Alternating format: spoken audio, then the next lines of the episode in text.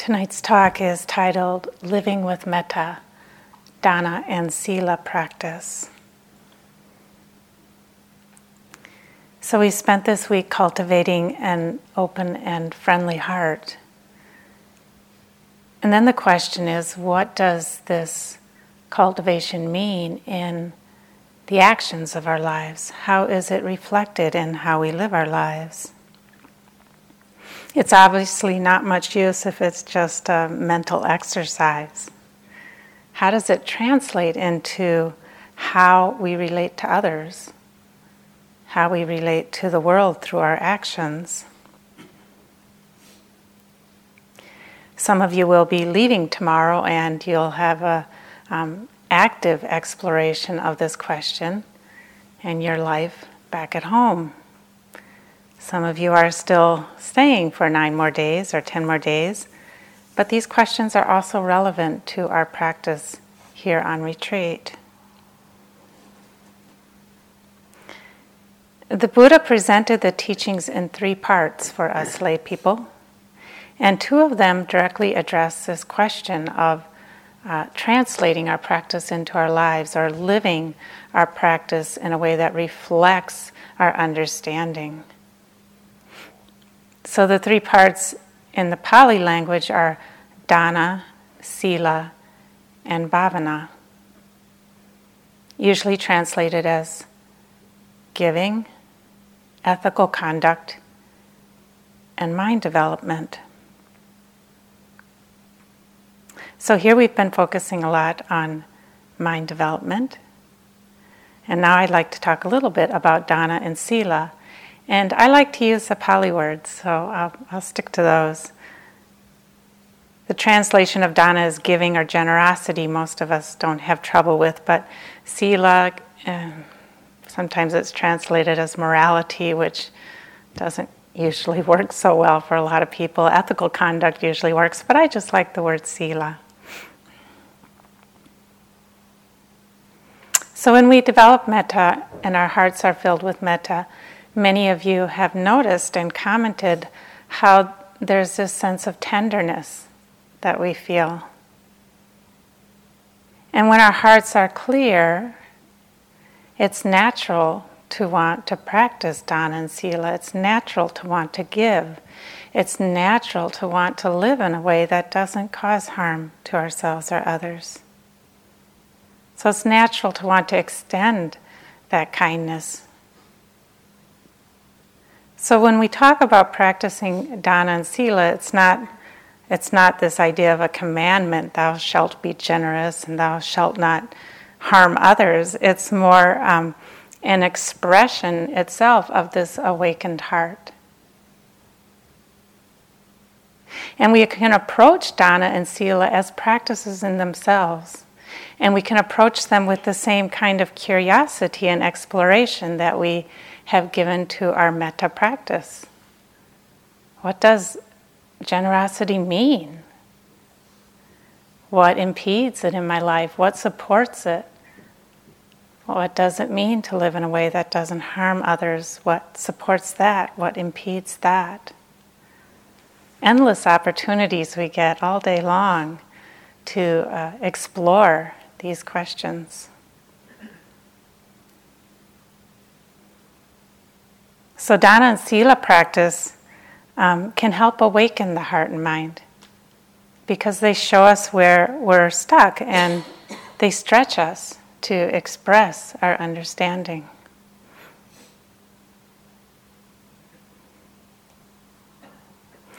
Dana and Sila practice also helps keep our practice from becoming too self absorbed. The Dalai Lama said, it's only one six billionth about me. and I, I mean, I, I love that. I love that expression. and dana and sila practices is a way of acknowledging that, right? hmm. Or you could say from the place of everyone is our relative that um, Jesse mentioned the other night and through, that we cultivate through metta practice, the seeing everyone as our friend or our relative. And in that sense, we, we look out after each other. We share with each other, we protect each other. That's the flavor of dana and sila.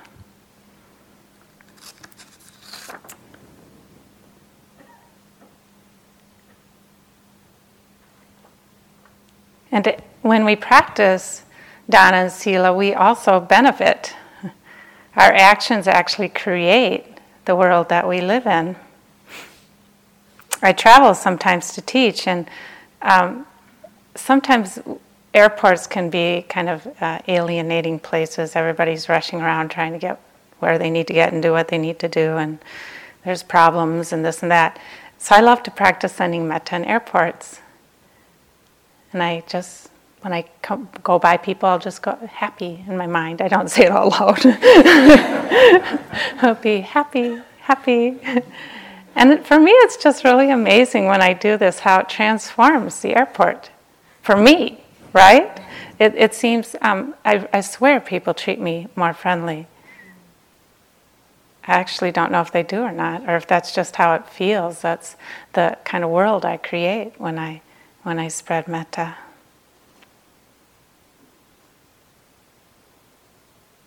On the other hand, if we live in a way that causes harm, we create that kind of a world. For example, if we tend to lie a lot, we'll find that we're suspicious of others. We're not sure that they're telling the truth. So we've created a world of suspiciousness.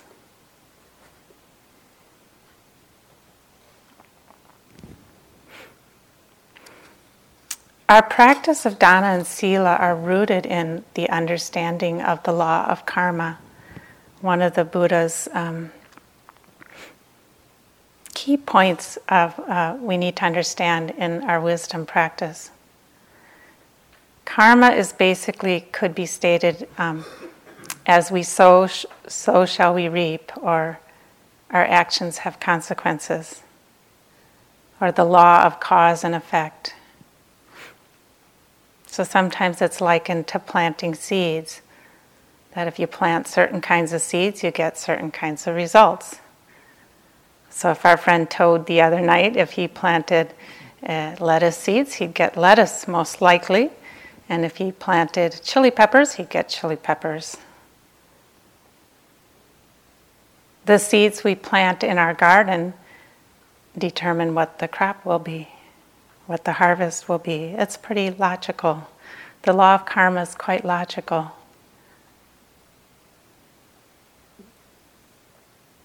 basically, if we act in ways that spread um, kindness, uh, happiness is more likely to follow. And if we act in ways that cause suffering or harm, unhappiness is more likely to follow.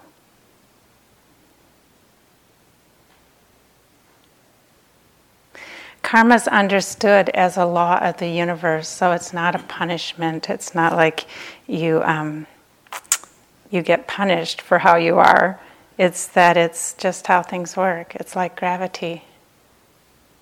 Gravity just is a law of the universe. It's how this universe works. Karma is the law of the universe. That what we put out comes back in some way or the other. And it has this constant feedback loop. There's a friend of mine, Tasha, who said, Life is always helping us learn a built in feedback mechanism. When we do what's skillful, we feel good. And when we do what's unskillful, we feel remorse.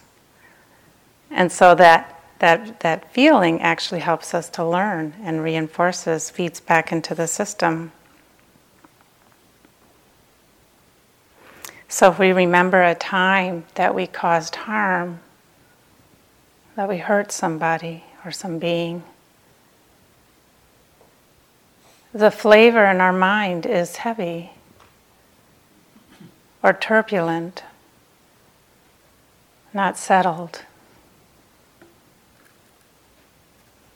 And likewise, if we remember a time that we were generous or kind, helped somebody, did a favor for somebody, our heart and mind feels light, happy,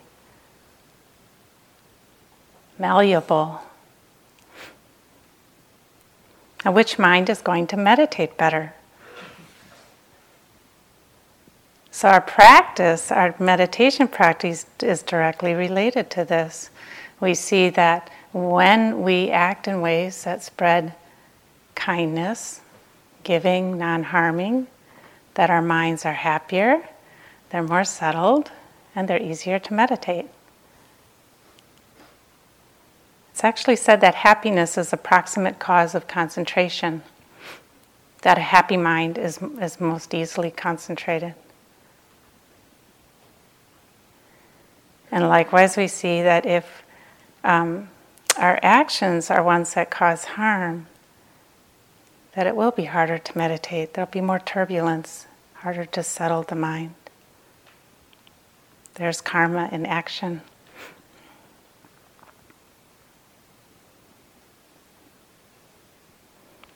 So I'll talk a little bit about um, both of these separately now, starting with sila. One teacher describes sila as cleaning up your act.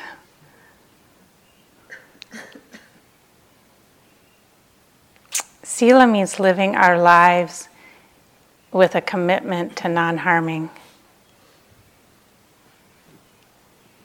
It's living our lives from a metta heart, from a metta space. And it's kind of a no brainer if we um, are developing metta in our practice, an open heart. It's kind of a no brainer that we don't want to go around causing harm and suffering, right? It's not hard to figure out. Charlotte Joko Beck, my, um, one of my favorite teachers to read, she says, Practice can be stated very simply it is moving from a life of hurting myself and others to a life of not hurting myself and others. That's Sila. And Sila is based in compassion, in caring about suffering. And it really operates from our innate, innate sense of compassion. It's listening to our own innate sense of morality. And if we listen deeply, we know what's right. I used to kill mosquitoes. And then when I started to actually really pay attention to what it really felt like to kill a mosquito, when I was really present for it, I got a little spider on my leg.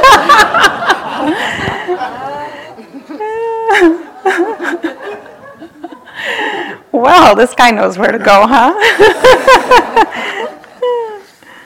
oh, he's not really causing harm, so I think I'm just going to leave him alone. but when I really let myself be present, like when I killed a mosquito, I couldn't do it anymore. It hurt too much. I knew it wasn't right. No one had to tell me that.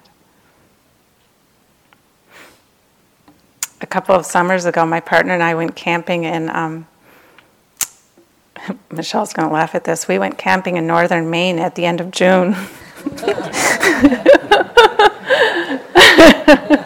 we wondered why the campground was pretty empty. went to Baxter State Park, and um, wow, that that was really a practice period, you know. It was like I've never had that experience where there's like mosquitoes all day, you know, there were black flies all day and mosquitoes all evening and night, you know, so there wasn't a break. It's like, you know, usually here we get the black flies for a while, but the mosquitoes haven't come out yet, so like, you know, at least in the evening it's better, and then once the black flies and then the mosquitoes come. But then there are also um, deer flies too, so I just, you know, I had to really work with that, like how how to not go crazy and not to um, kill the, the bugs. We eventually left.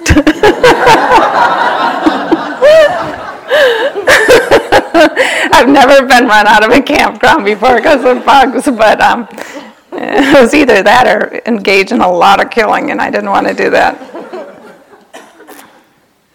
hmm. One day um, last summer, I came out of my house and I have this big watering can. I, I have a big garden, so I have this big watering can like like like that, uh, water, you know, that with spouts. So I came in, I came out, and there was this chipmunk in the water can, and it had fallen in, and it was paddling for its dear life. You know, it was paddling, paddling, paddling, paddling, and um, it was so touching. You know, I just saw that life force, like how much we all want to live, all beings want to live, right? So I dumped it on the ground, and it was kind of like, oh, you know, I was like, what just happened? You know, it took off. Um, but there was something about stuck with that moment because, um, wow, all beings have that wish to live, right? And it's that compassion, right, that our hearts, when we really pay attention, and meditation, you guys have gotten sensitive, you know what I'm talking about. When we really pay attention, um, we feel that and we, and we respond. So that's why what I mean when I say that dana and sila isn't thou shalt do this, thou shalt not do that. It's like really um, cultivating that sensitivity where the heart responds.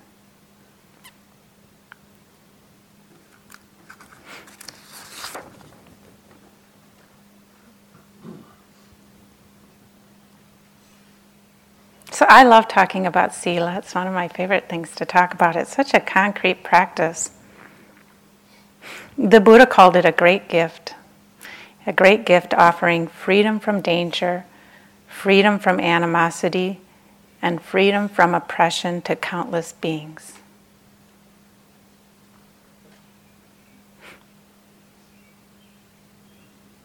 So the precepts uh, are a great support for, for Sila practice. They really um, give us um, a place to start and uh, um, places to look at where uh, we could easily cause suffering.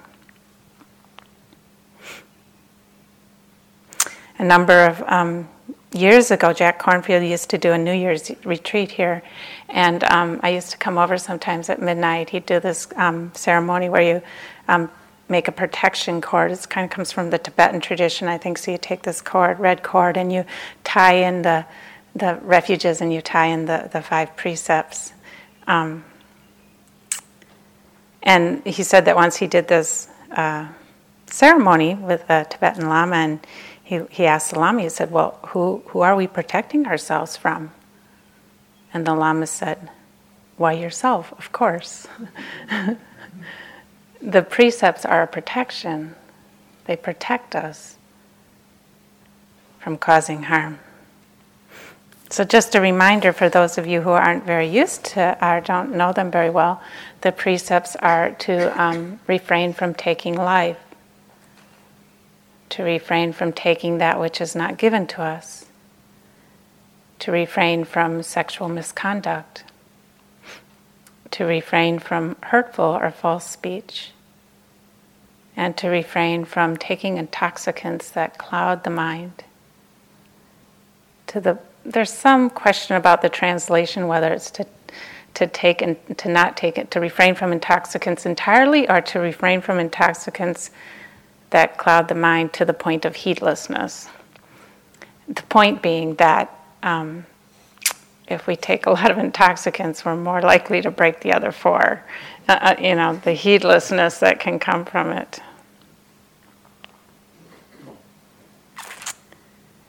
So the precepts um, point out potential problem areas to us. They're like little red flags. That's how I use them. It's like i am about to do something, and then this little flag will say precept, and then I and then I'll look to see what I'm doing.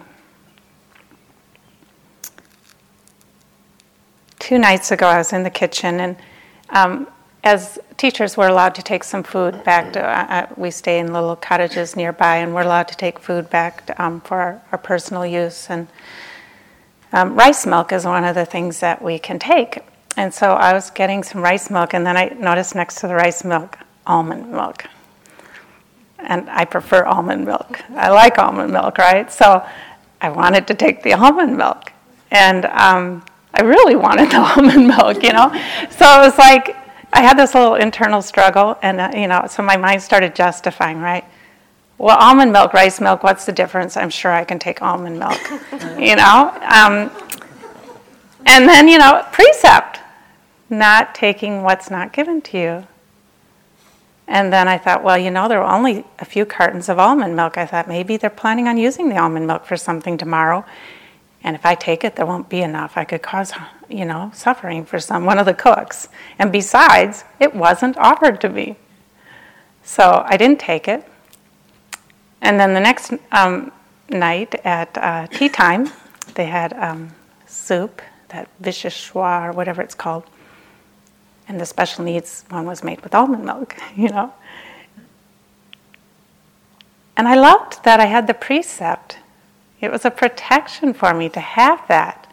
Without the precept, who knows what I would have done? I might have justified it enough to take it, right? But it's so much simpler to keep it clean. That's what the precept helped me do. And then today I asked a cook, I said, Can we take almond milk? And she said, Yeah, that should be fine. So tonight I'm going to take some almond milk. but, it's, but I feel so much better about it, right? And it's only a little thing, right? But we get these chances all, all the time. These kinds of decisions come up all the time. And it's really, um, it's like great stress reduction to, uh, to keep it clean. Another example might be a lie, right? How often do we want to tell a lie? But then we tell one lie, and then we might get kind of caught in it, and then we have to tell another lie, and then we have to remember who we told which lie to, and you know, it gets pretty stressful.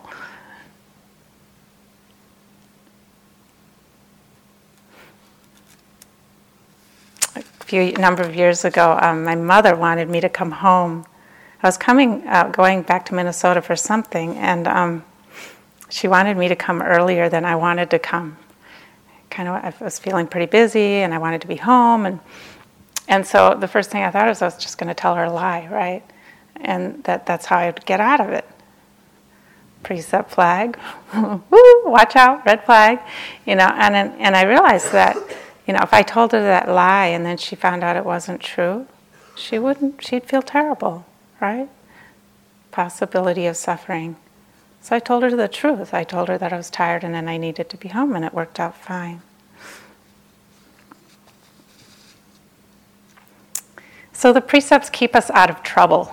They keep um, our hearts, um, our heart garden, weed free and ready to cultivate.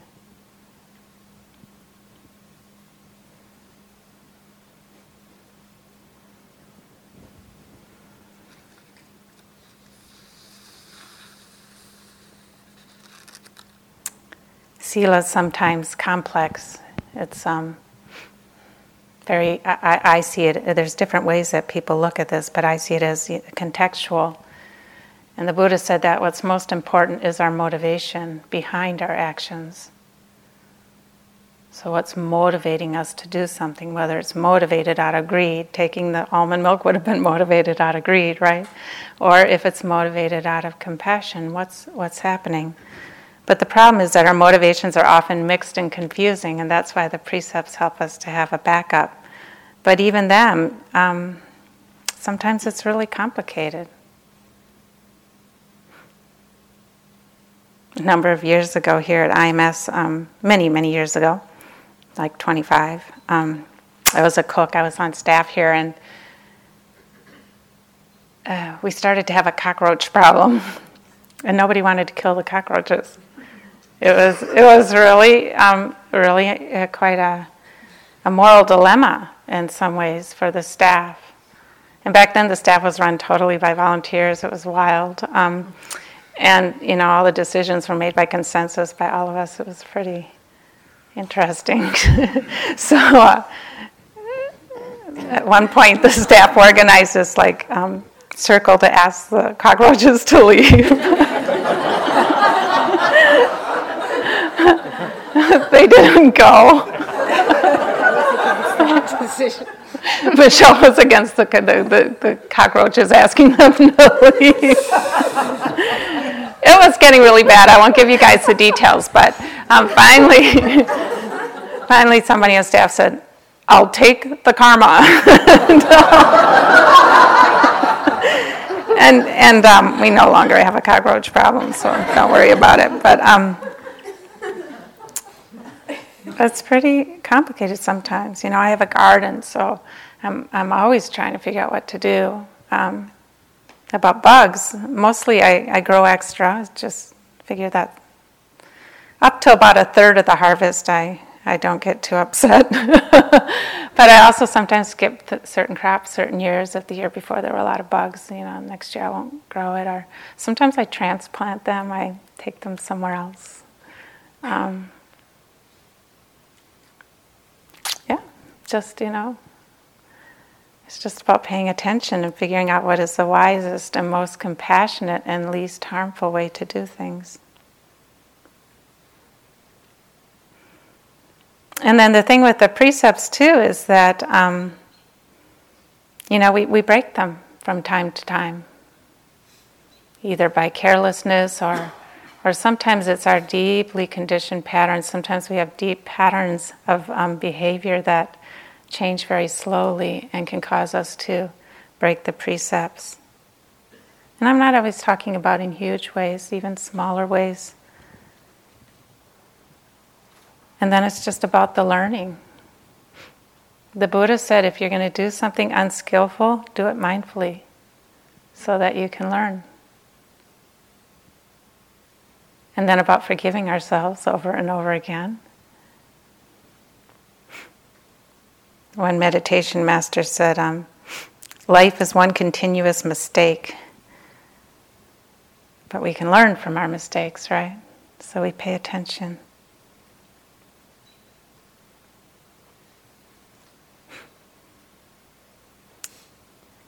while, with our um, mindfulness practice and our metta practice, the heart practice, the wisdom practices, we get an increased sensitivity to how we affect others.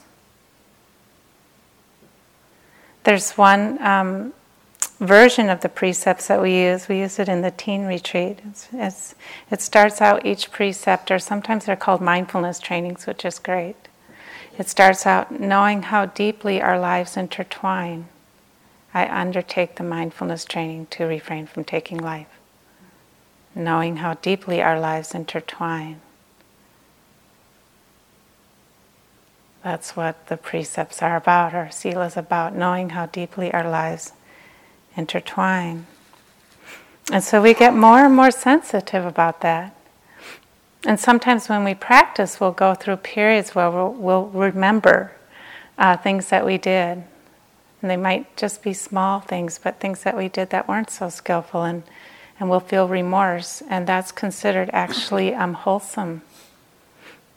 Because it's it, when we feel that remorse is actually to bite again, when we feel that we, um, we're motivated to purify our sila. Here's a story that's um, about that sensitivity, which I find delightful. And again, it's from Lin Jensen. It's just who I happen to be reading at the moment. Um, it's, but it's from his book called Bad Dog.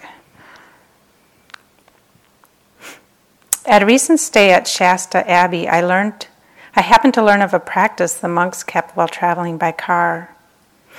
Whenever they saw the remains of a roadkill, all but the driver would raise their hands palm to palm before bowed heads and intone a brief memorial to the slain animal. When circumstances permitted, the monks sometimes stopped and performed a short roadside burial and service. It's one way, they told me, to pay homage to the source of life.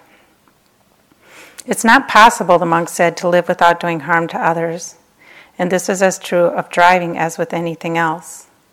But, they explained, you can do a lot less harm by slowing down or by braking or swerving to avoid collision whenever possible. No one, they told me, could drive the agricultural roads of California in spring or summer without killing insects. But we have learned that if you drive slowly in these areas, it's possible to kill far fewer. And when we stop, we say a brief memorial for the ones that have died. So sensitive, right? And, and then that sensitivity to drive more slowly so that they won't kill the insects.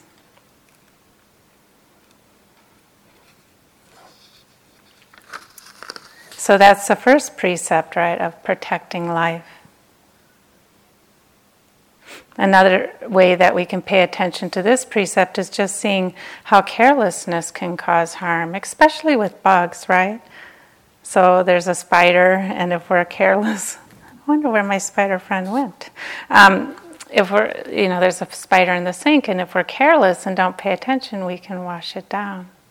But if we're mindful and more careful, then we can protect it.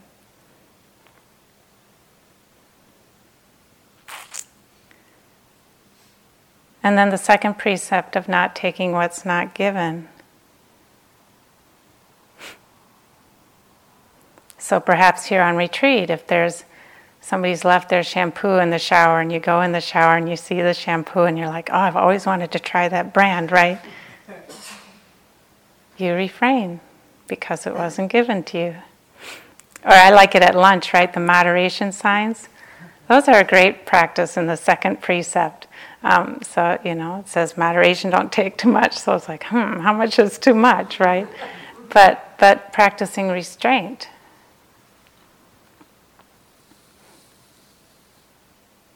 Or the other day we were, um, as a team, we were trying to find um, a watch to lend somebody. And then somebody had a watch that a yogi had left here, and they said, Well, here, you can lend that one for a while and then you can get it back and we'll give it back to the yogi. And then I said, you know, it's not clean, right? It's, it's, it wasn't given to us to lend. It's just that, that paying attention, because maybe it would have gotten lost, and then the yogi would have tried to get their watch, and then their watch wouldn't have been there.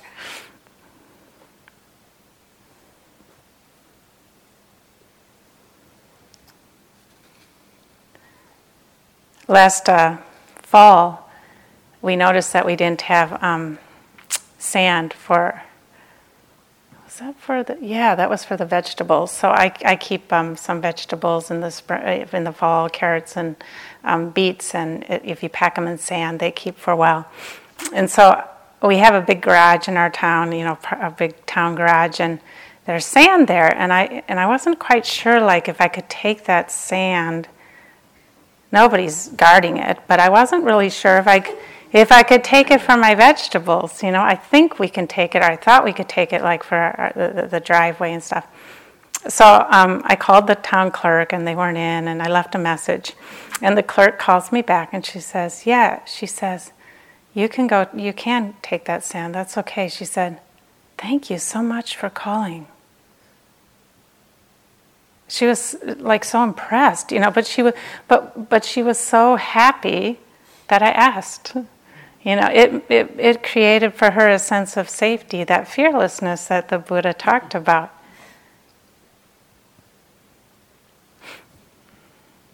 So just taking care with things.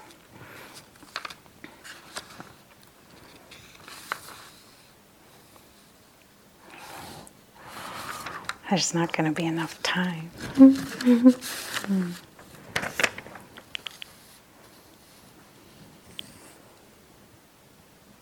I have to read this, it's too much fun. Okay, so this is a story from an essay from E.M. Forster. The essay is called My Wood. And it's really, it's about um, under, our relationship to things, which this whole second precept falls under.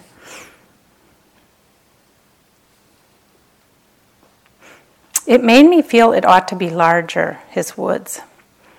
The other day I heard a twig snap in it. I was annoyed at first, for I thought that someone was blackberrying and depreciating the value of the undergrowth. On coming nearer, I saw it was not a man who had trodden on the twig and snapped it, but a bird, and I felt pleased. My bird. The bird was not equally pleased. Ignoring the relation between us, it took flight as soon as it saw the shape of my face and flew straight over the boundary hedge into a field, the property of Mrs. Hennessy, where it sat down with a long squawk, loud squawk. It had become Mrs. Hennessy's bird. something seemed greatly amiss here, something that would not have occurred had my wood been larger. I could not afford to buy Miss Hennessy out, Mrs. Hennessy out. I dared not murder her, and the limitations of this sort beset me on every side. Nor was I comforted when Mrs. Hennessy's bird took alarm for the second time and flew clean away from all of us under the belief that it belonged to itself.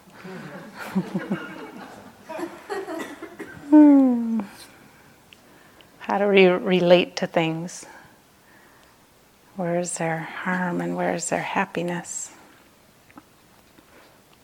And then just not living things, but also um, inanimate things. Really, in the last few years, gotten um, just interested in like how I relate to the chair or the table or the dishes. You know, do I wash the dishes carelessly and and uh, maybe crack them, or do I wash each one with care? as a thing worthy of, of respect.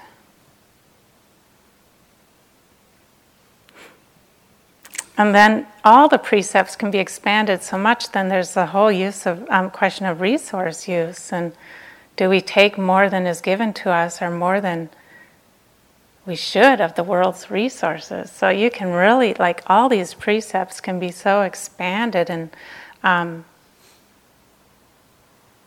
looked at on so many different levels.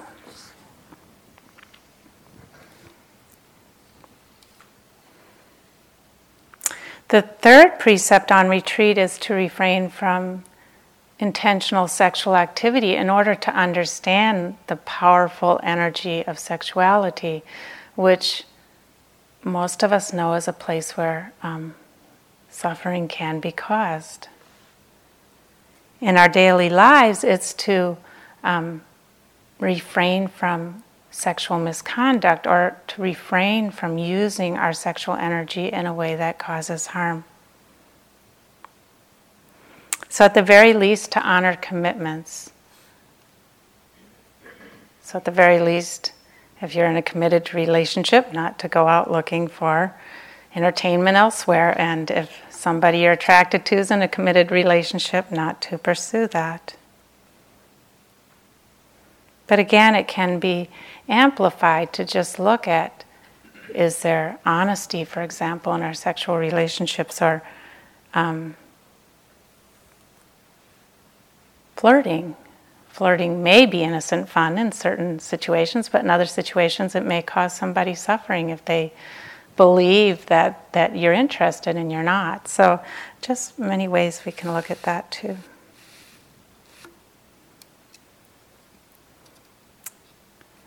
The fourth precept of um, our mindfulness training of uh, taking care with our speech for many people is uh, the hardest. Sometimes it seems that we open our mouths and mindfulness disappears. the Buddha gave four guidelines um, of speech to avoid. So, to avoid um, false speech, to avoid um, harsh speech, to avoid divisive speech, and to avoid um, careless speech or gossip. Those who are here for another nine days, this one um, is easier for you in the coming time, but you'll get your turn too, right? Um, there's so many fun ways to explore this, this precept. So, like, for example, maybe we don't tell lies, but do we exaggerate? You know how you're telling a story and, and uh, oh, I went to this party and there were so many, there must have been 100 people there. And really, there were 30, right? But but 100 sounds so much better. And we do this um, easily. I, I, I catch myself doing it sometimes.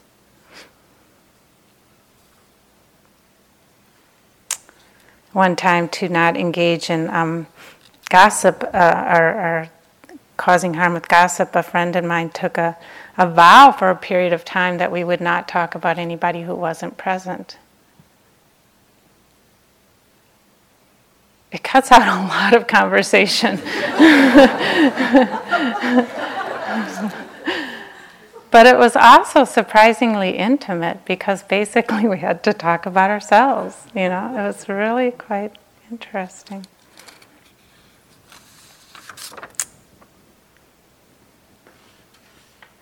And then the last precept about um, not taking intoxicants that cloud the mind.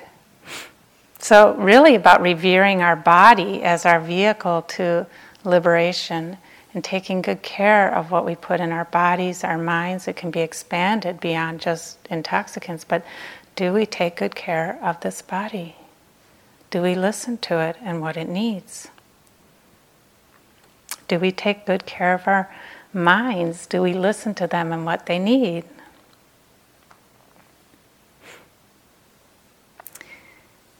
The summer before I did my first long retreat here, when I was 24, I did a five month retreat here. And the summer before, I was living at my father's house and I didn't have anything to do. I was kind of waiting for the retreat to start. And um, so I took to watching a couple of soap operas every day. And um, so I came to retreat and you can guess what was going through my mind. For the first three weeks, it was it was horrible. it was like, oh, I wonder if he's still with her, and I wonder if she found out this. no, really, it went on. Oh, and I hope this and that, you know. And this went on um, for for about three weeks till it finally wore itself out. But um, it taught me um, so much. It really taught me to be careful with what I put in my mind and heart, what kind of stimulation. And boy, do we have um, choices once we get out there, right?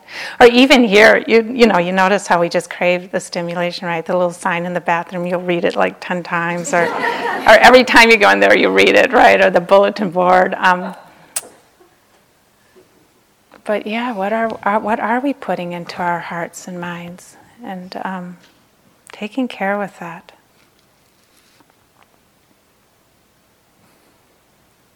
So I hope that um, I have um, piqued your interest in Sila practice and precept practice.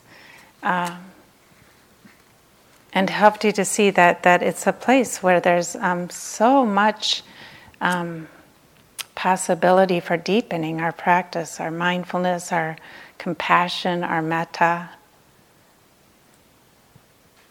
So some people will maybe just take one precept to focus on, maybe one that's hard or difficult. But we need to move on. So let's move on to talking about dana or generosity. And in some ways, they're, um, they're flip sides, right? So, uh, Sila practice is refraining from doing harm, and Dana practice is doing what's good and kind, generous. So when I talk about giving or generosity, I'm not just talking about financial resources, but so many ways that we give kindness and service, energy, attention.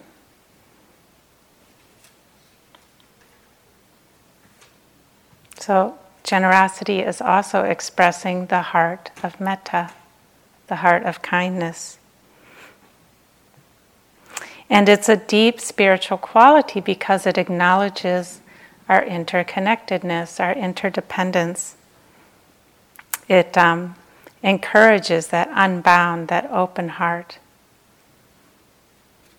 And it brings happiness and it energizes us.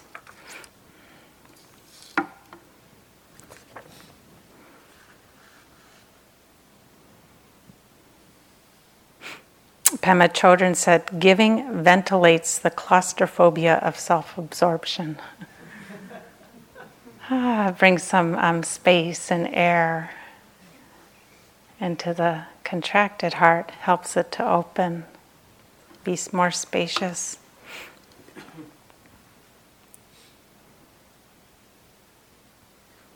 So, what uh, we can watch with um, generosity also how it can be more or less conditional. And that I, way I, I see it like metta, that our metta, we watch when metta is conditional and we watch when it's unconditional, right? When it's attached and when it's free. And with um, generosity, there's also this gradation that we can look at that um, sometimes the generosity has more contraction and attachment in it, and sometimes it's freer. So we study the conditionality of our dana just like we study the conditionality of our metta. And I like to tell a story sometimes that illustrates from my own life, that illustrates kind of how, um, well, it's called the three kinds of giving in Buddhism. And uh, I'll, I'll, tell it to you. So, um, birds, we hear a lot about birds here. Um, I don't know if you guys noticed the other morning that we had a um, Phoebe. Michelle, Michelle gave her talk about the bird, and then, like, I don't know, it was the next morning, I think it was in the sitting, we had a Phoebe singing the whole, or good part of the sitting. See, there, there was that exaggeration, right? I almost said the whole sitting. It wasn't the whole sitting, it was a good part of the sitting. It's so, um, right, so easy to do. So, um, birds. I love birds, and um, one of my favorite things in the morning is to uh, uh, feed the bird. I have bird feeders, and to watch the birds, have a good cup of tea, and watch the birds. And um, a number of uh, years ago, I need to tell you a little background. Bird feeding can be an expensive um, uh, hobby especially if the bears get the feeders, right? Which they can do sometimes in the spring around here. And um, bird feeders are expensive. Um, and my, at my old house that I used to live at, uh, I wasn't as good as keeping the bird feeders away from the from the birds. And um, I mean, not the birds, the bears. One time, um, one of them took my feeder, and he had it under his arm and then was galloping away on three paws with my bird feeder in the arm. so one morning I was sitting there um, watching the birds and I found myself thinking, I've spent a lot of money on um, bird feeders and bird food. I wonder if I've gotten my money's worth. Have I gotten enjoyment that was worth the money I've, I spent on bird food and bird feeders? So this is some generosity, but you can see that there's a little bit of attachment and bargaining and um, self-interest. And then seeing that, seeing kind of the tightness and, and um, constriction of that thought, I had.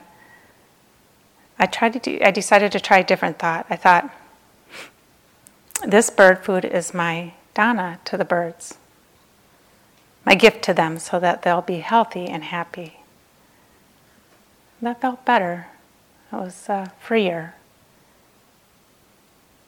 And then my mind actually on its own went a little further. It, the thought arose, or, or, it wasn't even a thought, it was more just me and the birds. We were hanging out in this universe and we were each doing our role in a dance, an interconnected dance. And it wasn't so much about giving and receiving, it was just what was happening. And with that, my mind felt um, open and uh, unburdened with self concern. So, an unconditional kind of giving. And so we can um, study in our own lives, in our own dana practice, these three kinds of giving that in Buddhism are called beggarly giving, friendly giving, and um, we could call the last one selfless giving. And we just learn for ourselves um, which one feels better, which one is the real expression of our understanding of our interdependence, our understanding that we're all relatives.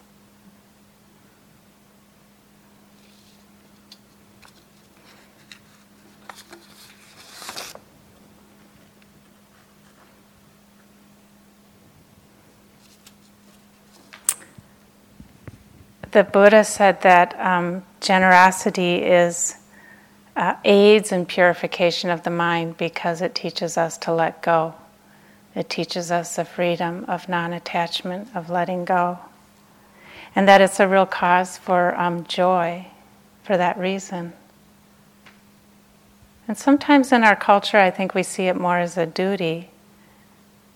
Thou shalt be generous. But um, the flavor of it so much freer than that.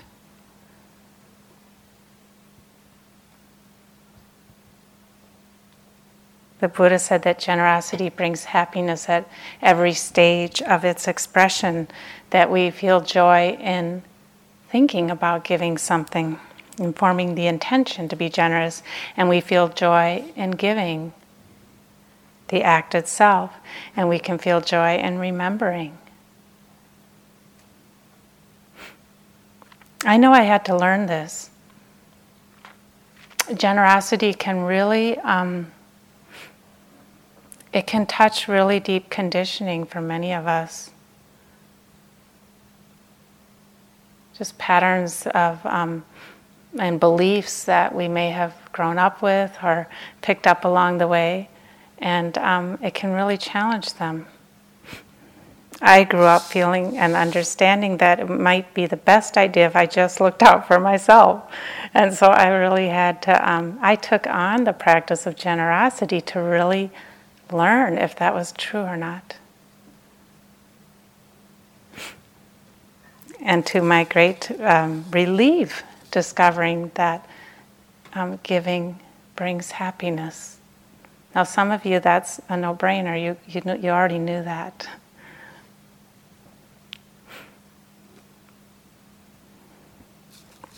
The biggest gift is um, the development of our own spiritual growth. So I believe that what we're doing here is a great gift to the world. As we become happier and more peaceful, we share that and it ripples out in this world. As we become steadier and more understanding, we share that as a gift. And as we become freer of suffering, we can offer that freedom to those around us.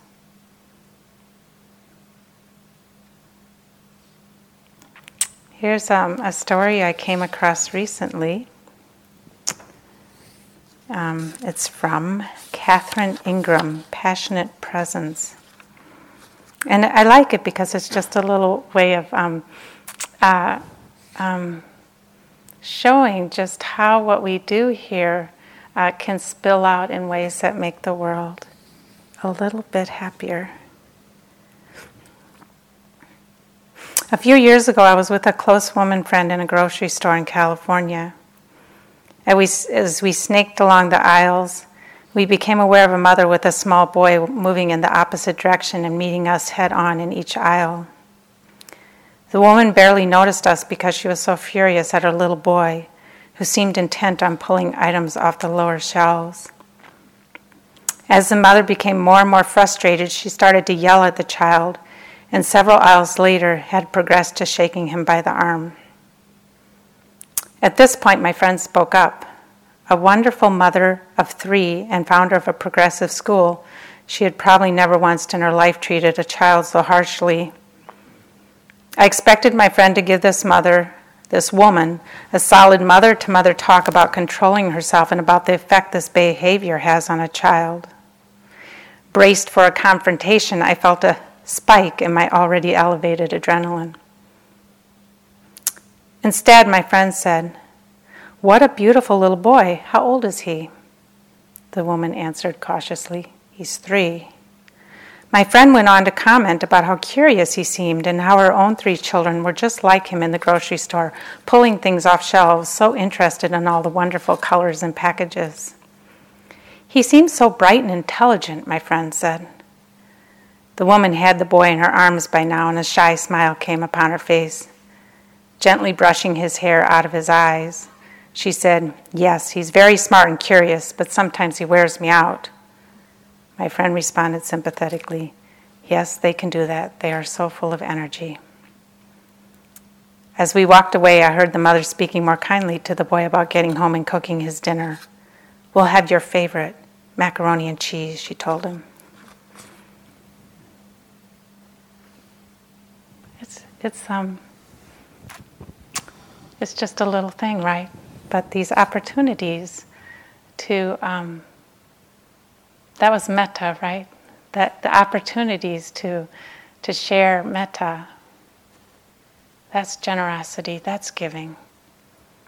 That's what we're doing here, developing that capacity to share this with others.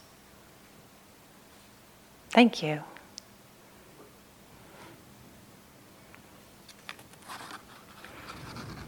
I want to end with a fun story about being kind. It's um, from a woman named Laurie Anderson. It's called Wild White Horses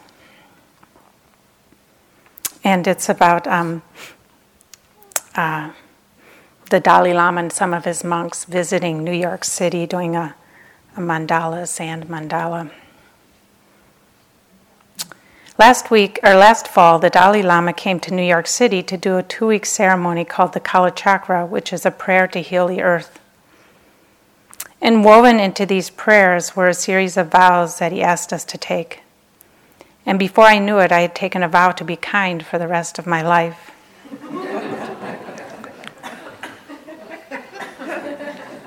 Maybe you've done the same. and I walked out of there and I thought, for the rest of my life, what have I done? This is a disaster. And I was really worried. Had I promised too much? Not enough? I was really in a panic. They had come from Tibet for the ceremony and they were walking around Midtown in their new brown shoes. And I went up to one of the monks and said, Can you, can you come with me to have a cappuccino right now and talk? And so we went to this little Italian place. He had never had coffee before, so he kept talking faster and faster.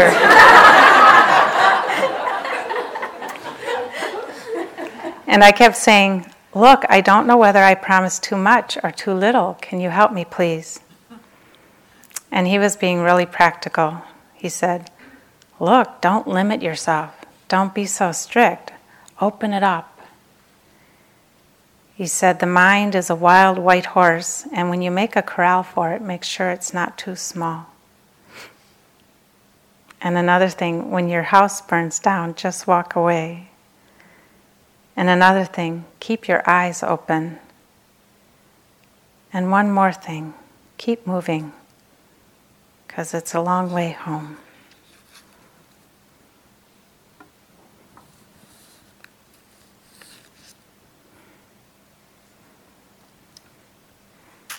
So, some of you will be heading home tomorrow. Some of you will be wishing you were heading home tomorrow. Some of you will be staying on, and um, we'll have new friends joining you tomorrow. Sometimes it's nice to think during the day, the day tomorrow, about your new friends that are coming and um, send them some metta. Remember what it was like the day you came to retreat. You were busy, you had a lot to do, right? And um, you can uh, wish them well as they're coming to join you. They're going to be so happy to um, be here in your metta field that you've created.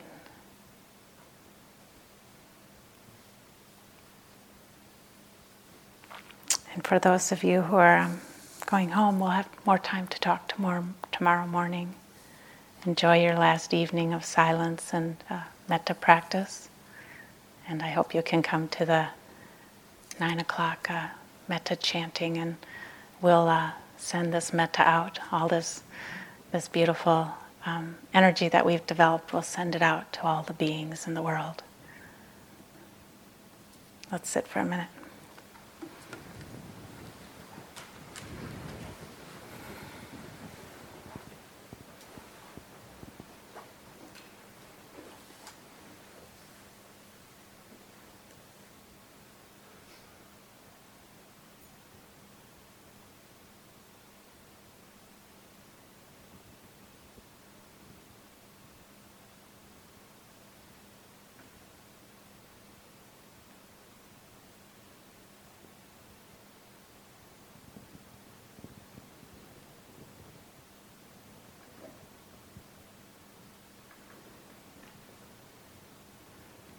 Your mind is a wild white horse, and when you make a corral for it, make sure it's not too small.